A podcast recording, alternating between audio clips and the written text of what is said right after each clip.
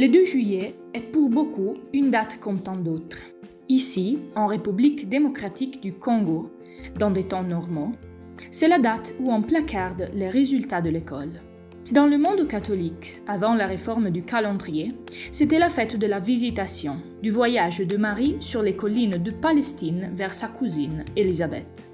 Ce jour-là, pour une coïncidence d'événements, a été choisi par nos fondateurs, le xavérien père Giacomo Spagnolo et la mère Celestina Bottego, comme jour de nos professions, de l'engagement pris devant Dieu et l'Église de nous consacrer exclusivement au Christ dans l'annonce du règne de Dieu au monde.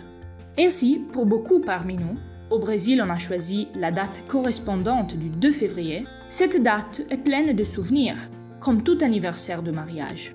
Souvenir de la première profession, que la prudence de l'Église veut temporaire, de la deuxième, aussi temporaire, jusqu'à la profession perpétuelle, six ans après la première, célébrée toutefois à des dates différentes. C'est normalement la première profession qui nous touche et qui pour beaucoup d'entre nous, dans l'intention, est la première et la dernière, la définitive. Donner pour toujours la vie au Christ pour son règne.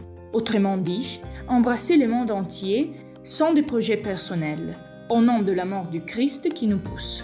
C'est beau cette vie, et si parfois elle devient fade, c'est parce qu'on oublie, comme dans un couple, l'amour qui en est le sang, la foi en Jésus qui en est le seul support, et l'espérance, qui est certitude que le salut passe à travers la tribulation et l'apparente de fait. Alors que dans des pays d'ancienne chrétienté se multiplient les anniversaires, 20, 50, 600 et même plus, en Afrique, la vie germe jeune et fraîche dans de nouveaux oui. Cette année, ceux de Dorian, camerounaise, Odette et du miel, congolaise. Elles ressentent comme une joyeuse exigence de partager à d'autres l'amour de Dieu qu'elles ont rencontré.